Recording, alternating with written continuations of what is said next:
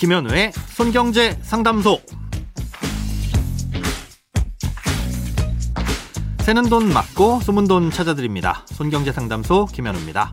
저축, 보험, 대출, 연금, 투자까지 돈에 관련된 고민이라면 무엇이든 맡겨주세요. 오직 당신만을 위한 맞춤 상담. 먼저 오늘 사연 만나봅니다.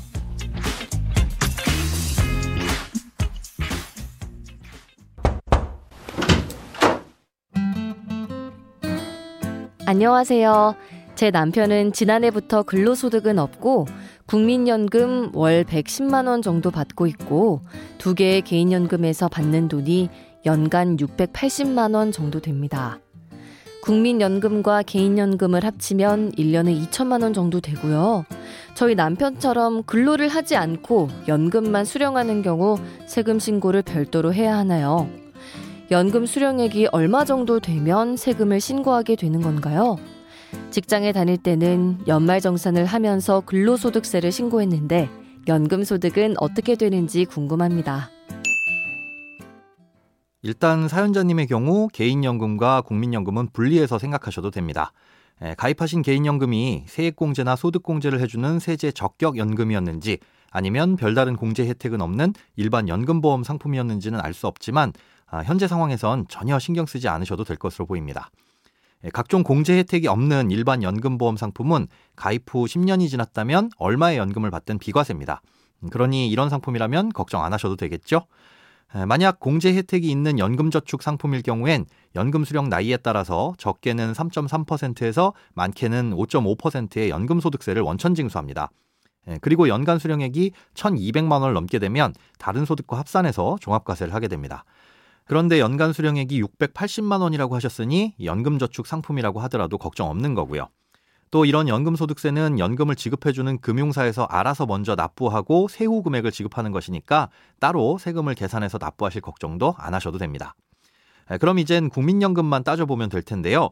다른 소득이 없다면 이 역시도 크게 신경 쓰실 건 없습니다. 국민연금을 받을 때도 세금을 떼고 난 후에 금액을 받게 됩니다. 음, 얼마의 세금을 떼느냐는 연금을 최초로 수령하시기 전에 국민연금공단에 제출한 소득 및 세액공제 신고서에 따라 달라집니다. 여기엔 배우자나 부양가족이 누가 있는지 현황을 적어서 신고하도록 되어 있는데요. 이걸 기준으로 연금소득 간이세액표라는 기준에 따라서 세금을 매기고 원천징수를 합니다. 이렇게 1년 동안 연금을 받은 후에는 연말정산을 하게 되는데요. 이것도 국민연금공단에서 하게 됩니다. 하지만 회사를 다닐 때처럼 각종 서류를 제출하진 않습니다.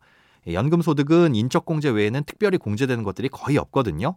그래서 부양가족이 얼마나 되는지 그 내역에 따라 공제를 한 뒤에 1년간 미리 원천 징수한 세금보다 내야 할 세금이 적다면 세금이 환급되기도 하고요. 반대로 많다면 소득세를 더 내야 되기도 합니다. 그래서 1월이 되면 연금액이 다른 달과는 좀 달라질 수도 있게 됩니다. 이렇게 설명드리니 좀 복잡해 보이지만 사실 이런 전반의 과정에 대해서 연금을 수령하시는 분이 직접 해야 할 일은 아무것도 없습니다. 전부 다 국민연금공단에서 알아서 해주기 때문인데요. 다만 개인이 확인해 보실 부분은 있습니다. 예, 앞서 연금소득은 인적공제 외에는 특별히 공제가 되는 항목들이 없다고 말씀드렸잖아요. 예, 그래서 인적공제를 받을 수 있는 부양가족들이 제대로 신고됐는지는 꼭 확인을 해보셔야 됩니다. 예, 인적공제를 받을 수 있는 부양가족은 각자 연간 소득 금액이 100만 원 이하여야 하고요. 근로소득만 있는 경우 500만 원 이하여야 합니다. 어, 이 소득 기준을 충족한다면 다음으로 나이 기준도 충족하는지를 봐야 하는데요. 자녀의 경우엔 20세 이하여야 하고 형제 자매의 경우엔 60세 이상이어야 부양가족으로 인적공제를 받을 수 있습니다. 예, 만약 인적공제 대상자인데 처음에 신고를 잘못하는 바람에 누락이 됐다면 그해 말일까지 국민연금공단에 소득 및 세액공제 신고서를 다시 써서 제출하셔야 그거에 맞춰서 연말정산이 제대로 이루어지게 되니까 꼭 한번 이런 부분들은 확인을 해보시기 바랍니다. 크고 작은 돈 걱정 혼자 끙끙 앓지 마시고 imbc.com 손경제상담소 홈페이지에 사연 남겨주세요. 검색창에 손경제상담소를 검색하시면 쉽게 들어오실 수 있습니다. 여러분의 통장이 활짝 오는 그날까지 1대1 맞춤 상담은 계속됩니다. 돈 모으는 습관 손경제 상담소 내일도 새는 돈 맞고 숨은 돈 찾아드릴게요.